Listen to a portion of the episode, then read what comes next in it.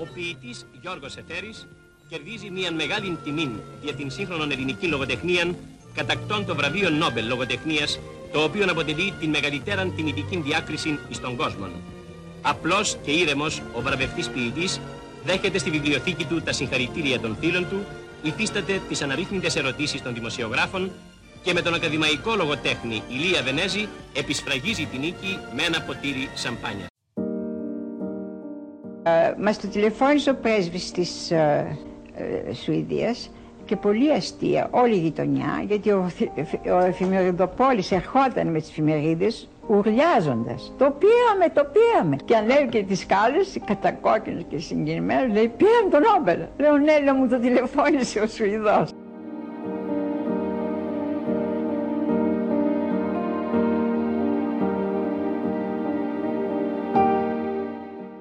Είμαι ο Στάθης Τσαγκαρουσιάνος και σας καλωσορίζω στη LiFO και στα ημερολόγια του Γιώργου Σεφέρη σε μορφή podcast. Είναι μια σειρά που γίνεται με την ευγενική άδεια της κυρίας Άννας Λόντου και των εκδόσεων Ίκαρος, καθώς και με τη χορηγία της ΔΕΗ.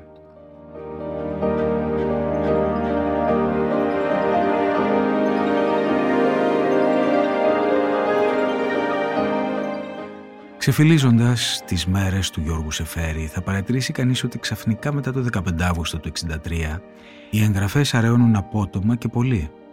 Και μόνο μερικές πολύ σύντομες προτάσεις, κωδικές, που δεν μπορείς να καταλάβεις και αμέσως τι λένε, ονόματα σκέτα ή τόποι, υποδηλώνουν ότι κάτι έντονο αναβράζει στο παρασκήνιο. Και όντως κάτι πολύ σημαντικό συμβαίνει. Ο ποιητής έχει σημάδια, πολλά και έγκυρα, ότι ενδέχεται αυτός να είναι το μεγάλο φαβορή για το Νόμπελ Λογοτεχνίας που δίνεται εκείνη τη χρονιά αν και ο ανταγωνισμός είναι θηριώδης, είναι υποψήφιος ο Σάρτρ, είναι ο Μπέκετ και αυτή είναι μια τιμή οπωσδήποτε πρωτοφανής για Έλληνα ποιητή ως τότε. Είναι τα podcast της LiFO.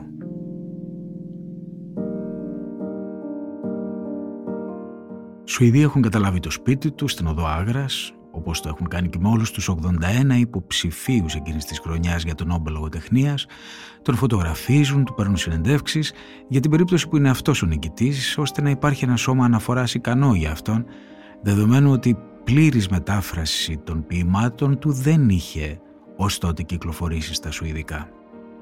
Ας δούμε πώς περιγράφει όλον αυτό το στρόβιλο στα ημερολογιά του.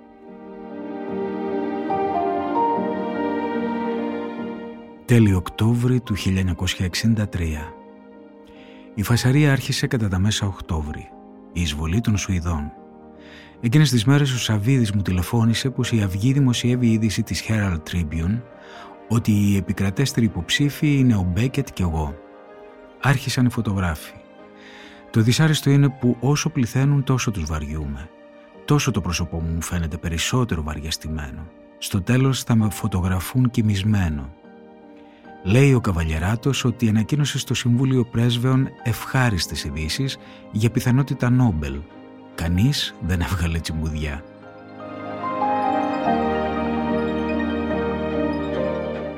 Ε, ήταν εδώ πολύ φασαρία μες στο σπίτι από Σουηδούς. Δύο Σουηδοί επί 15 μέρες εξακολουθητικός μες στο σπίτι. Αφήστε που μου άδειασαν μία κάσα ουίσκι. Ε, ο ένας να ζωγραφίζει και ο άλλος να του κάνει σκίτσα και να τον κάνει ερωτήσεις. Και μάλιστα του λέω εγώ, αν δεν το πάρει του χρόνου δεν θα σα ανοίξω την, την πόρτα μου. Ούτε ουίσκι. Ούτε, αυτό δεν του το είπα. Λέω τέτοια φασέρια δεν μπορώ να ξαναυποστώ. Ναι. Αλλά πάντως ήταν ενδείξεις αυτά οπωσδήποτε. Ήταν, ήταν ενδείξεις. Ήταν ενδείξεις. Ήτανε. Αλλά βλέπετε, 8 ή 12 είχαν αυτές τις ενδείξεις.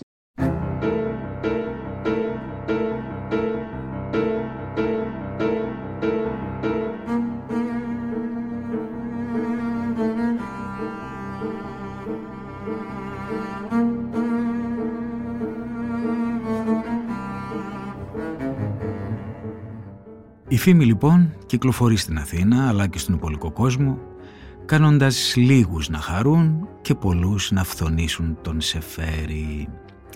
Το καλό είναι ότι ο πρέσβης της Στοκχόλμη, ο Έλληνας πρέσβης, δεν είναι πλέον ο Κύρου, ο πρώην εκδότης της εφημερίδας Εστίας, μιας εφημερίδας που κυνήγησε τον Σεφέρι σε όλη τη διάρκεια της ζωής του, με χιδεότητα και φθονερά προσωπικά κίνητρα του εκδότη της. Όλοι έχουν τελικά τους αλλιέρετους σε αυτή τη ζωή. Για καλή μας τύχη όμως ο Κύρου δεν ήταν πια πρέσβης στη Σουηδία, οπότε δεν θα στεκόταν και εμπόδιο στην ενδεχόμενη εκλογή του.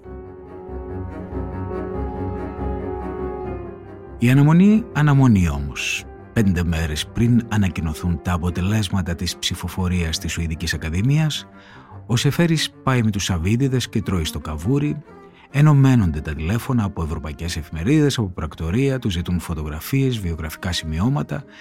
Δεν ήταν ακόμα και πασίγνωστος ο Σεφέρης όπως έγινε κάποια στιγμή στη ζωή του, ενώ δύο μέρες πριν την ανακοίνωση κάνει μια καταγραφή με μια λίγο πιο χερεκακή γλώσσα από τη συνηθίζει και γράφει λοιπόν κάπου στα ημερολόγια «Η αλήθεια είναι ότι τα πατριωτάκια έχουν εχλωμιάσει. Η Ιωάννα, η αδελφή του, μου λέει ότι βαρέθηκε να βλέπει κρεμασμένα μούτρα. Εννοεί εδώ ο Σεφέρης ότι η Αθήνα δεν ήταν και πολύ χαρούμενη να βλέπει τον επερχόμενο θριαμβό του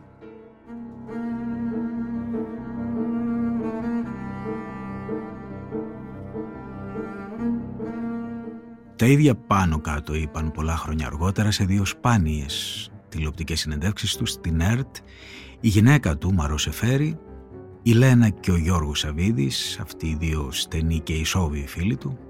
Μάλιστα ο Σαβίδης μίλησε πριν λίγα χρόνια για την παράξενη σιγαλιά που υπήρχε έξω από το σπίτι του ποιητή στην Οδό Άγρας λίγες ώρες μόλις πριν την αναγγελία του Νόμπελ Τη μέρα της, απονο... της απονομής όπου θα γινόταν η απονομή του βραβείου, η αναγγελία μάλλον της απονομής ναι. του βραβείου, ήμουνα στο σπίτι του Σεφέρη. Τόσο από την γυναίκα του δεν νομίζω να ήταν κανείς άλλος. Περιμένοντας αν θα έρθει το τηλεφώνημα από την Στοκόλμη ή όχι. Α, οπωσδήποτε για να μην κρατάω ότι ήμουν και δημοσιογράφος εκείνη την εποχή, για να μην κρατάω τη γραμμή του σπιτιού κλειστή, ε, ευγήκα για να επικοινωνήσω με την εφημερίδα μου και βλέπω στον δρόμο έναν Ιταλό με μια κάμερα της τηλεόρασης και μου λέει εδώ είναι το σπίτι του Σεφέρη. Λέω εδώ είναι. Μου λέει δεν είναι δυνατόν να είναι εδώ. Λέω γιατί δεν είναι δυνατόν. Μου λέει πού είναι οι άλλοι; Λέω ποιοι άλλοι; Οι δημοσιογράφοι, οι Έλληνες, η τηλεόραση. Ο κόσμος. Ενθουσιασμός. Δεν ξέρω. Ούτως ή άλλως όμως, η κούρσα έφτανε στο τέλος της και η Μαρό είχε δουλέψει πολύ να είναι άψογη στο ρόλο της οικοδέσπινα, στο πλάι πάντα του Σεφέρη, τον οποίο όχι μόνο αγαπούσε βαθύτατα, αλλά και εκτιμούσε βαθύτατα, αν και αυτά τα δύο σπανίως εναντιώνονται μεταξύ τους. Σχεδόν δεν άντυχε όμως και άλλο το μπες βιέστος των ανθρώπων,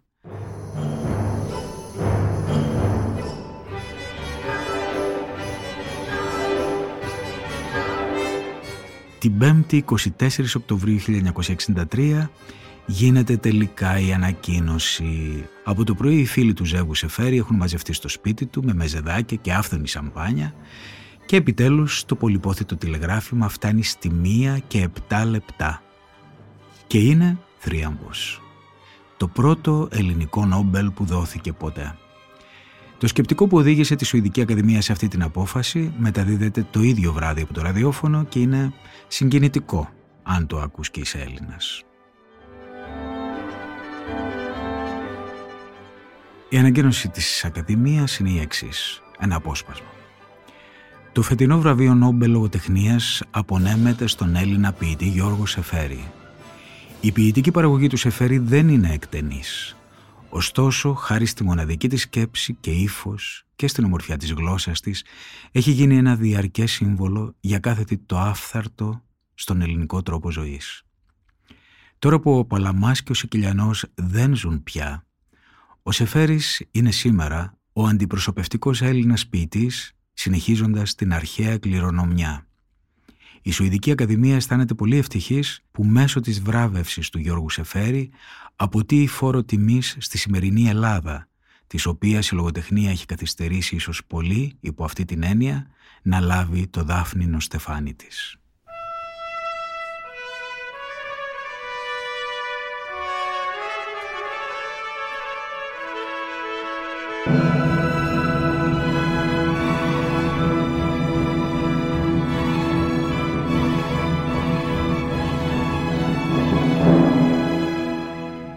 Εκείνο το βράδυ λοιπόν είναι όπως θα το περίμενε κανείς βράδυ γιορτής στο σπίτι της Οδού Άγρας.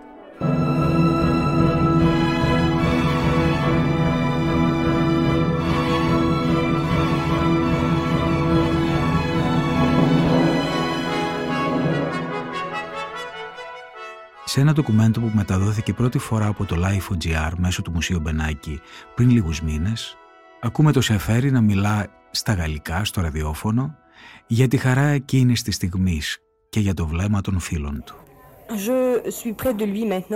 Εδώ ακούγεται η δημοσιογράφος Ζακλίν Πελτιέ. Οι φίλοι του Γιώργου Σεφέρη γιορτάζουν απόψε μαζί του εδώ, στο ησυχαστήριό του, στο σπίτι που μοιράζεται με τη γυναίκα του στην αθηναϊκή συνοικία που λέγεται Παγκράτη. Κάθομαι δίπλα του τώρα στο γραφείο του και θα ήθελα να σας ρωτήσω κύριε Σεφέρη, πώς αισθάνεστε ανάμεσα σε φίλους που σας περιβάλλουν με τόση αγάπη και θαυμασμό; Je suis content d'abord parce que la journée est terminée. Deuxièmement, je suis très ému en regardant les yeux de mes amis. Χαίρομαι κυρία που η σημερινή μέρα φτάνει πια στο τέλος της. Κι ύστερα τα βλέμματα των φίλων μου με συγκινούν αφάνταστα. Ίσως κάτι τέτοιες στιγμές το ωραιότερο πράγμα στον κόσμο είναι οι φίλοι μας.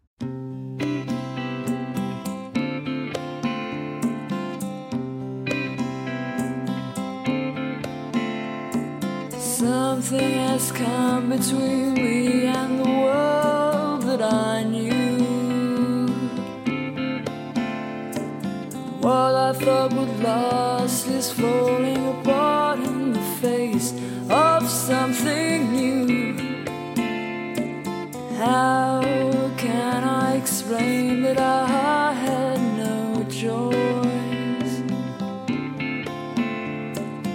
sound of the waves fills her ears and drowns out, drowns out my voice. And I'm just too far away for her to believe what I say. She couldn't hear me, she wouldn't listen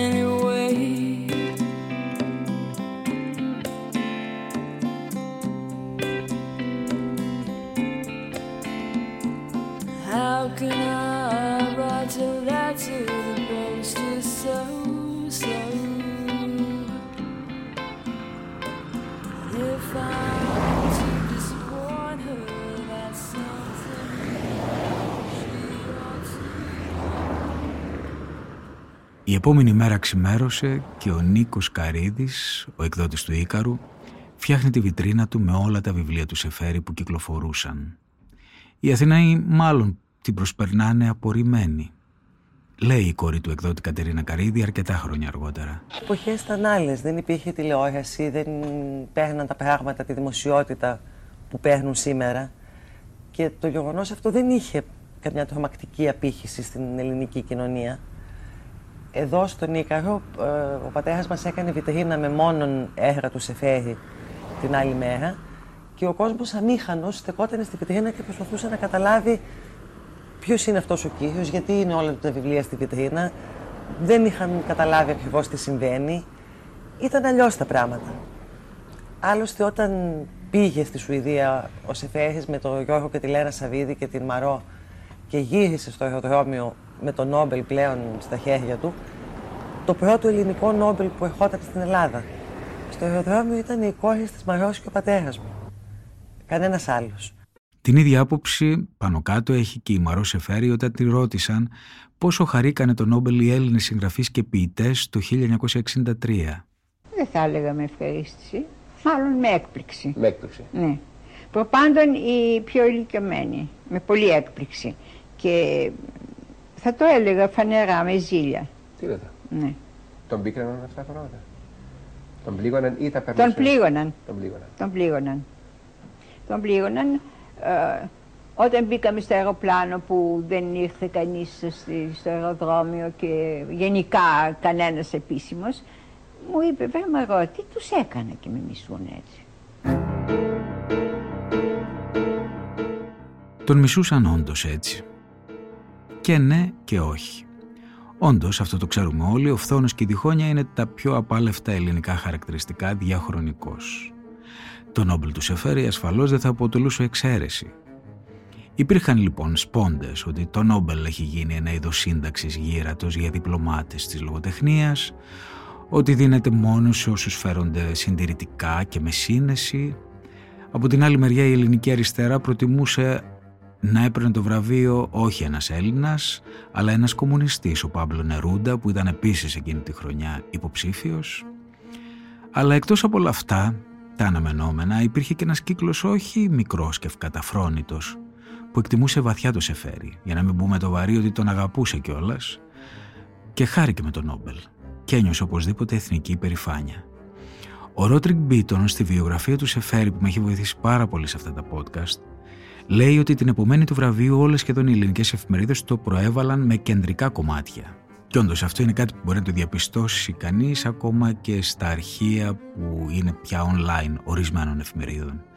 Από την άλλη μεριά στη Βρετανία, στη Σουηδία, στον πολιτισμένο κόσμο γενικώ, ε, η είδηση μπήκε σε όλες τις μεγάλες εφημερίδες, τα διεθνή πρακτορία το κάλυψαν αρκετά και με ευμενή σχόλια και υπήρχαν και άνθρωποι ομότεχνοι δίπλα του εκπληκτικοί. Ένας από τους νεότερους ήταν και φίλος του, ο Ελίτης, ήταν αυτός που θα έπαιρνε τον Νόμπελ μερικά χρόνια αργότερα και τον οποίο ακούμε εδώ να κάνει μια εξαιρετικά γενναιόδορη δήλωση.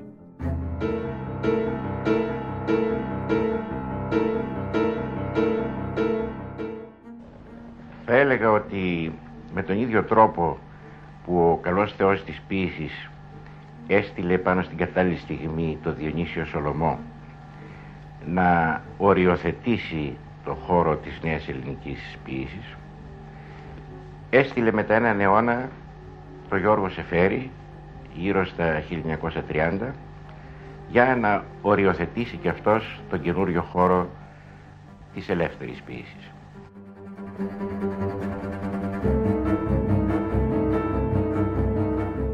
Ασχέτως όμως όλων αυτών, ένα είναι το ουσιώδες και ένα είναι το βέβαιο. Ότι ο Σεφέρης το πήρε το βραβείο. Και στις 6 Δεκεμβρίου του 1963 αναχωρεί αεροπορικός με τη Μαρό και το ζεύγος Σαβίδη για Στοκχόλμη να ζήσει μέρες μιας κουραστικής αλλά πολύ ευτυχισμένης αναστάτωσης.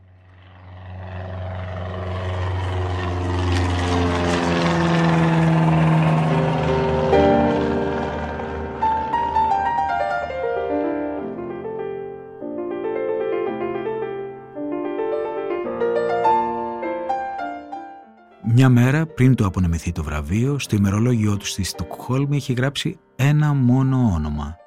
Ίνγμαρ Μπέργκμαν. Τα περιγράφει ωραία και αυθόρμητα η Λένα Σαββίδη που ήταν αυτόπτης Μάρτης στη συνάντηση.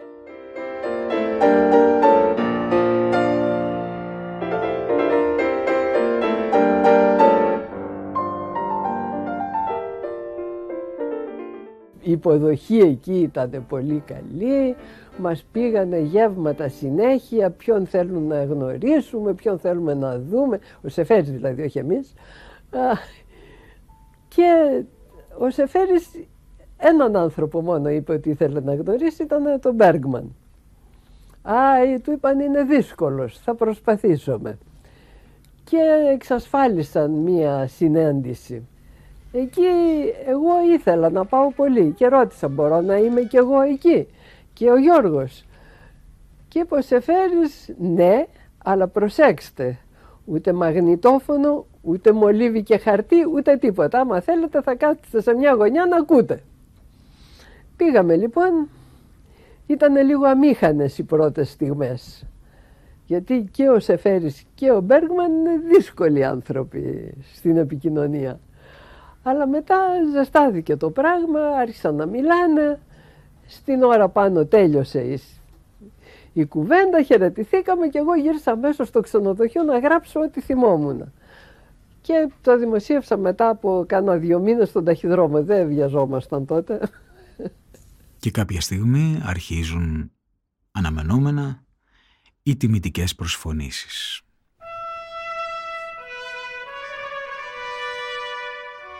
It's the custom for the Literature Prize to be awarded last. When Georgos Safiris published his first collection of poems in 1931, he called it Turning Point. And a turning point for Greek literature it certainly was. Safiris combined a modern tone with a verbal music reminiscent of the. I think tradition is something living, not something dead. It is the, the opposite of habit. I mean, I want to stress that matter. Η παράδοση είναι κάτι ζωντανό και όχι πεθαμένο. Είναι το αντίθετο της συνήθειας. Αυτό θέλω να τονίσω.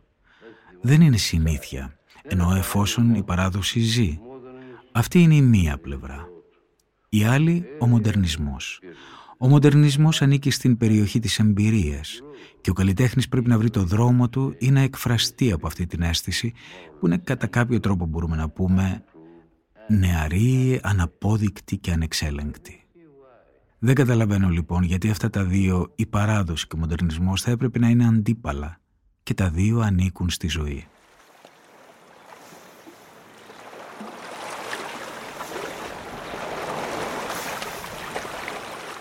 Τον άγγελο τον περιμέναμε προσιλωμένοι τρία χρόνια κοιτάζοντας πολύ κοντά τα πεύκα, το γυαλό και τ' άστρα. Σμίγοντας την κόψη τελετρίου ή του καραβιού την καρένα ψάχναμε να βρούμε πάλι το πρώτο σπέρμα για να ξαναρχίσει το πανάρχιο δράμα. Γυρίσαμε στα σπίτια μας τσακισμένοι, μανίμπορα μέλη, με το στόμα ρημαγμένο από τη γέψη της κουριάς και της αρμύρας. Όταν ξυπνήσαμε ταξιδέψαμε κατά το βοριά, ξένοι, βυθισμένοι μέσα σε καταχνιές από τα σπηλα φτερά των κύκνων που μας πληγώναν.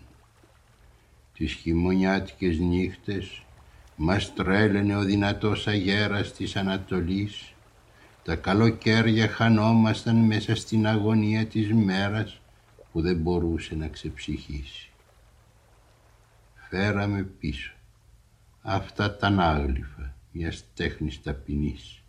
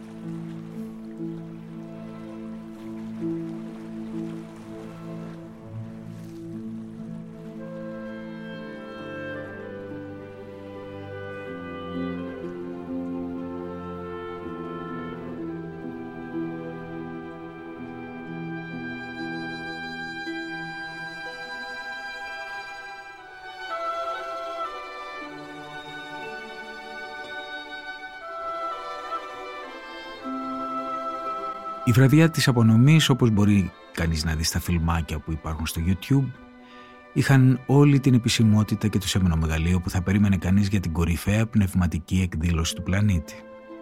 Ο Σεφέρης σοβαρός και στιβαρός στο φράκο του, δίπλα στη βασίλισσα της Σουηδίας, παρέλαβε το βραβείο και έκανε μια διάλεξη που συγκεφαλαίωνε απλά και κέρια όλες τις ποιητικές ιδέες του. Επιτρέψτε μου να σας διαβάσω ένα απόσπασμα. Είναι πολύ όμορφο και πολύ συμπαγές.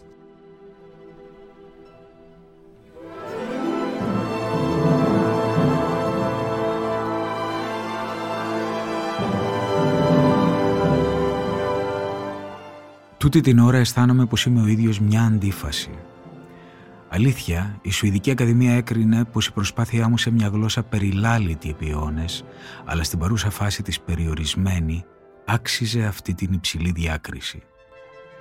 Ανήκω σε μια χώρα μικρή, ένα πέτρινο ακροτήρι στη Μεσόγειο που δεν έχει άλλο αγαθό παρά τον αγώνα του λαού του, τη θάλασσα και το φως του ήλιου. Είναι μικρός ο τόπος μας, αλλά η παράδοσή του είναι τεράστια και το πράγμα που τη χαρακτηρίζει είναι ότι μας παραδόθηκε χωρίς διακοπή. Η ελληνική γλώσσα δεν έπαψε ποτέ της να μιλιέται. Δέχτηκε τις αλλοιώσεις που δέχεται κάθε τη ζωντανό, αλλά δεν παρουσιάζει κανένα χάσμα. Άλλο χαρακτηριστικό αυτής της παράδοσης είναι η αγάπη της για την ανθρωπιά. Κανόνας της είναι η δικαιοσύνη. Στην αρχαία τραγωδία, την οργανωμένη με τόση ακρίβεια, Ο άνθρωπος που ξεπερνά το μέτρο πρέπει να τιμωρηθεί από τις ερηνίες. Όσο για μένα συγκινούμε, παρατηρώντας πως η συνείδηση της δικαιοσύνης είχε τόσο πολύ διαποτίσει την ελληνική ψυχή, ώστε να γίνει κανόνας και του φυσικού κόσμου. Και ένας από τους διδάσκαλούς μου των αρχών του περασμένου αιώνα γράφει «Θα χαθούμε γιατί αδικήσαμε». Το Μακρυγιάννη εννοεί. Σε αυτόν τον κόσμο που ολοένα στενεύει, ο καθένας μας χρειάζεται όλους τους άλλους. Πρέπει να αναζητήσουμε τον άνθρωπο όπου και αν βρίσκεται. Όταν στο δρόμο της Θήβας ο Ιδί που συνάντησε τη Σφίγγα και αυτή του έθεσε το ένιγμά της, η απόκρισή του ήταν «ο άνθρωπος». Τούτη η απλή λέξη χάλασε το τέρας. Έχουμε πολλά τέρατα να καταστρέψουμε. Ας συλλογιστούμε την απόκριση του Ιδίποδα.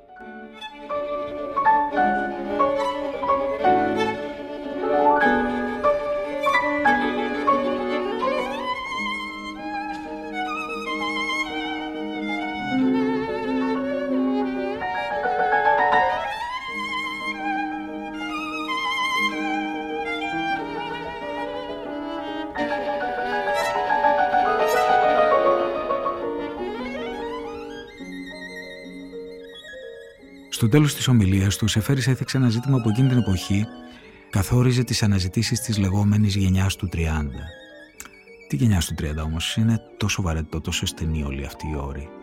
Απασχολούσε όλους τους Έλληνες που είχαν λίγο σκέψη και λίγο μυαλό, οι οποίοι έψαχναν να καταλάβουν τι σοή πράγμα είναι να είσαι Έλληνας, μετά από τόσες κατακτήσεις, πολέμους και εμφυλίους, μέσα σε έναν κόσμο που αλλάζει ξαφνικά όλο και με μεγαλύτερη ταχύτητα και με μια γλώσσα την οποία μιλάει, η οποία έχει λαμπρό φορτίο αλλά πολύ μικρή διασπορά. Αξίζει να σας διαβάσω αυτές τις τρεις προτάσεις, όπως τις είπε ο Σεφέρης.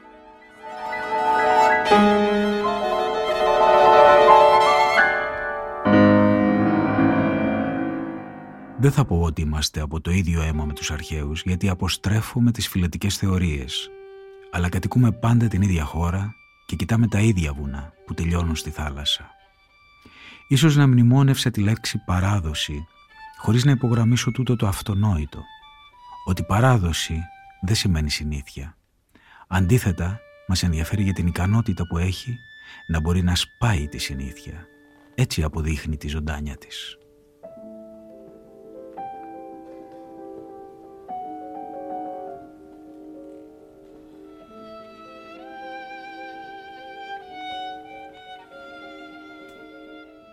«Μποτίλια στο πέλαγο» από τη συλλογή «Μυθιστόρημα».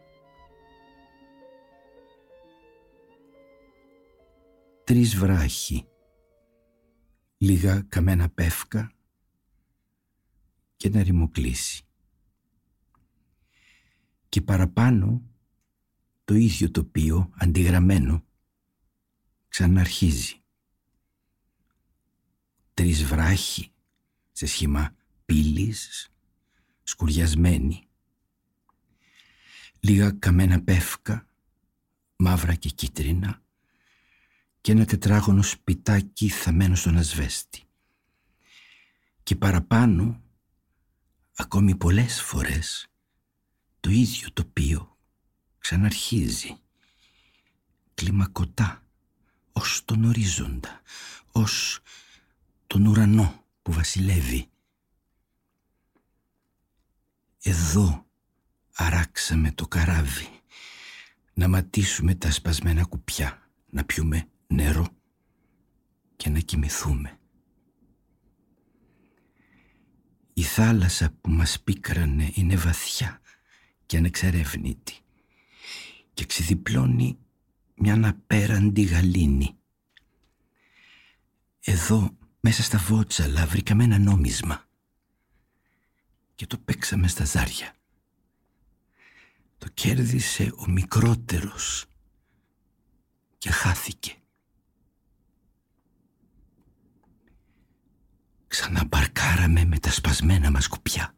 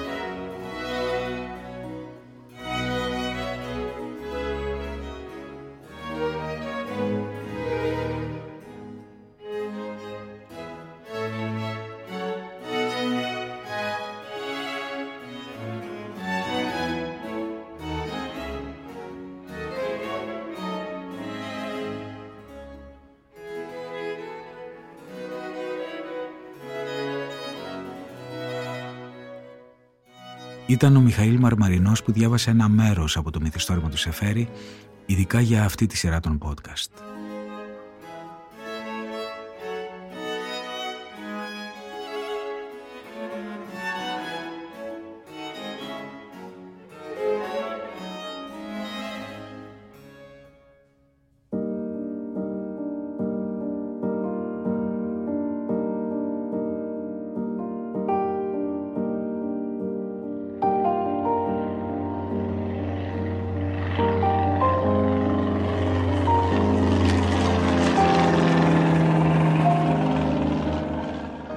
Μέρες του κρασιού και των ρόδων έλαβαν κάποια στιγμή τέλος και η μικρή φιλική παρέα επέστρεψε αεροπορικός από τη Στοκχόλμη και όπως είπαμε προηγουμένως, κανείς δεν τους περίμενε στο αεροδρόμιο πέρα από κυριολεκτικά δύο φίλους.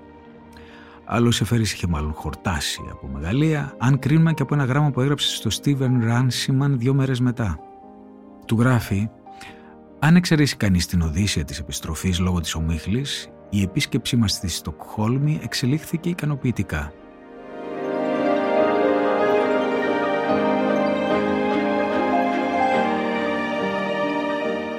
Στο Rex Warner, που θα γράψει λίγες μέρες μετά, θα είναι λίγο πιο αποκαλυπτικός. Το γεγονός είναι ότι η υπόθεση του Νόμπελ ήταν σαν ένα είδος αναμοστρόβιλου που άφησε πίσω του πολύ σκόνη. Αυτήν ξεσκονίζω ώστε να νιώσω ξανά άνθρωπος.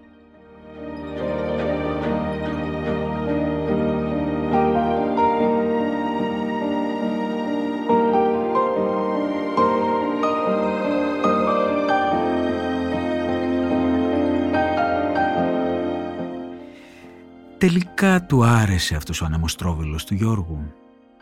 Μ, λίγο ναι, λίγο όχι. Η Μαρό Σεφέρη θα πει μετά από λίγα χρόνια.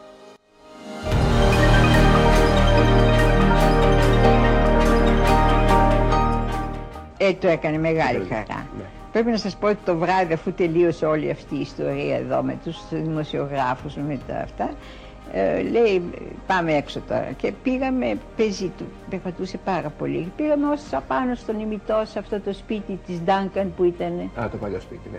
Που γυρίζοντας δεν μιλούσε το δρόμο ε, γυρίζοντας μου λέει ξέρεις να μην το πάρω και απάνω μου. Να μου το θυμίζεις κάθε τόσο τι ωραία το μόνο που μου είπε μπαίνοντας μέσα.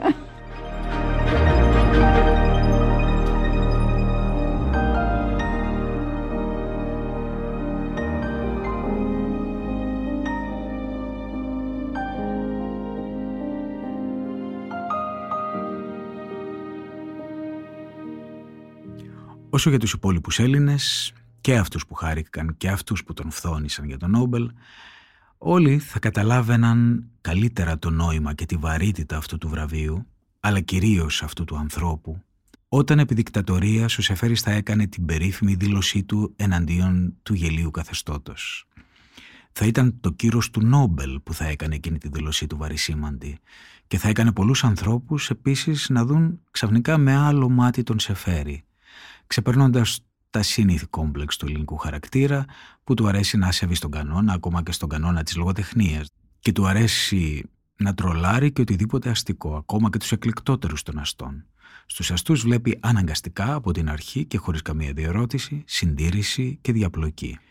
Το είχε αναλύσει όλο αυτό εξαιρετικά με μια διάβγεια και αναλυτικότητα τέλεια ο Δημήτρης Μαρονίτης σε μια τηλεοπτική του συνέντευξη που σας παρακαλώ να την ακούσετε ένα σύντομο απόσπασμά της πολύ προσεκτικά.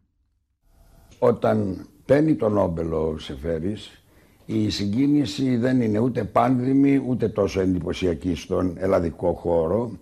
Στην πραγματικότητα το Νόμπελ αρχίζει να παίζει ένα ρόλο πολύ θετικό για την περίπτωση του Σεφέρη μέσα στα χρόνια της δικτατορίας όταν ο Σεφέρης ως νομπελίστας ποιητής κάνει τη δήλωση που είχε κάνει. Ε, το ερώτημα λοιπόν είναι αν ύστερα από 40 χρόνια βρισκόμαστε σε αυτήν την ανωδική τιμή του Νόμπελ ή σε κάποια αμφίβολη φάση. Η γνώμη μου είναι ότι είμαστε μάλλον σε μια αμφίβολη φάση για έναν κυρίως λόγο ε, ότι η γενικότερη ατμόσφαιρα μέσα στον χώρο των γραμμάτων του πολιτισμού και της πολιτικής ε, μοιάζει να αποστρέφεται εκτιμήσεις που γίνονται βάσει ενός κανόνα και επομένως και μιας αξιολογικής ιεραρχίας που βγάζει πρώτο νούμερο, δεύτερο νούμερο, τρίτο νούμερο κτλ. Ε, ο κανόνας αυτός που θα έβαζε λόγω χάρη το Σεφέρι ίσως μαζί με τον Καβάφη στην κορυφή αυτή τη στιγμή μοιάζει να ενοχλεί ειδικά μάλιστα για την περίπτωση του Σεφέρι. Έτσι πιστεύω ότι εξηγούνται κάποιες επιφυλάξεις που συσσωρεύονται το τελευταίο καιρό για το έργο ή και για τον βίο τους Σεφέρι. Λόγω χάρη διατυπώνονται επιφυλάξεις για το μεταφραστικό έργο τους Σεφέρι ή και για το πρωτότυπο έργο ενίοτε, κυρίως όμως επιφυλάξεις για την πολιτική του συμπεριφορά και την ιδεολογία του σε θέματα κρίσιμα για την Ελλάδα και περισσότερο σε θέματα κρίσιμα για την Κύπρο. Πιστεύω ότι αυτές οι επιφυλάξεις ανήκουν γενικότερα στην οτροπία ότι δεν θέλουμε πλέον στο κεφάλι μας απάνω έναν ιεραρχικό κανόνα και θέλουμε να σταθούμε και απέναντι στα μεγάλα μεγέθη που τίθεται με μια νυφαλιότητα και με μια ιστορική ψυχραιμία και με μια κριτική διάθεση μεγαλύτερη. Το ζήτημα είναι να μην αδικούμε τα πράγματα, τα γεγονότα και τα πρόσωπα. Έχω λοιπόν την εντύπωση ότι αν ο ένας λόγος είναι αυτός που είπα προηγουμένως για την διατύπωση, για την κάθοδο της καμπύλης ας το πούμε, αυτής της φήμης που στηρίζεται και στο βραβείο Νόμπελ. Ο άλλος είναι ότι γενικότερα σκανδάλιζε η περίπτωση του Σεφέρη εξαιτίας μιας χαρακτηριστικής φρόνησης και του έργου και του βίου του ποιητή. Ασφαλώς ο Σεφέρης δεν υπήρξε ούτε επαναστάτης ποιητής, ούτε επαναστάτης πολιτικός. Αλλά θα ήταν τεράστιο λάθος να ταυτίσουμε αυτή την φρόνηση, την ποιητική και την πολιτική με ένα είδος συντηρητισμού πλέον γνωστού όντως ότι με την πίεση του Σεφέρη κυρίως εγκαθίσταται στην Ελλάδα ο λογοτεχνικός μοντερνισμός, τάση εντελώς νεωτερική και πασίγνωστου όντως ότι ο Σεφέρης υπήρξε ε, προσιλωμένος στις αρχές της δημοκρατίας και μάλιστα ας το πούμε έτσι στους όρους με τους οποίους εγγενίασε τη δημοκρατία αυτή και προσπάθησε να τη ο Ελευθέριος Βενιζέλος και οι αντιδράσει του κάθε φορά που είχαμε κλονισμούς βασιλικούς ή φιλοβασιλικούς, δικτατορικούς ή μη προς την κατεύθυνση αυτή ήταν ξεκάθαρες και μη αμφισβητούμενες.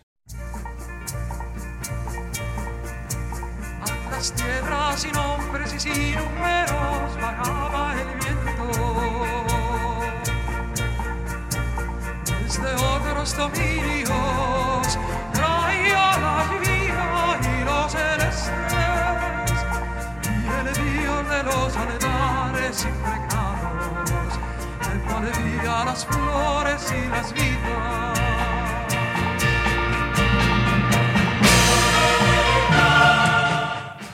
Στο επόμενο επεισόδιο δεν θα ακολουθήσουμε τα όσα φέρει στα χρόνια της ύστερης δόξας, αλλά θα γυρίσουμε ίσως στα πιο ζωφερά χρόνια που έζησε ποτέ, στον εμφύλιο της Αθήνας, έτσι όπως τον παρακολούθησα από τις γρίλες του σπιτιού του στην Πλάκα, απέναντι από την εκκλησία της Σωτήρας.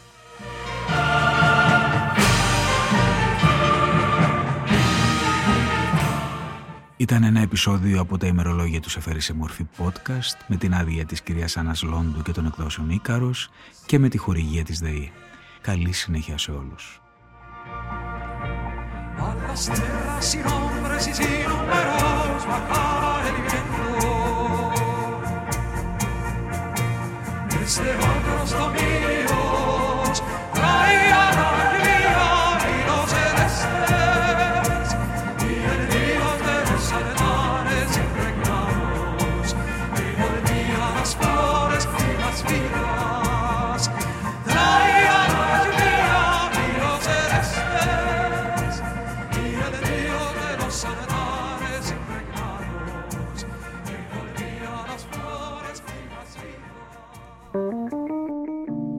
Είναι τα podcast της Lifeo.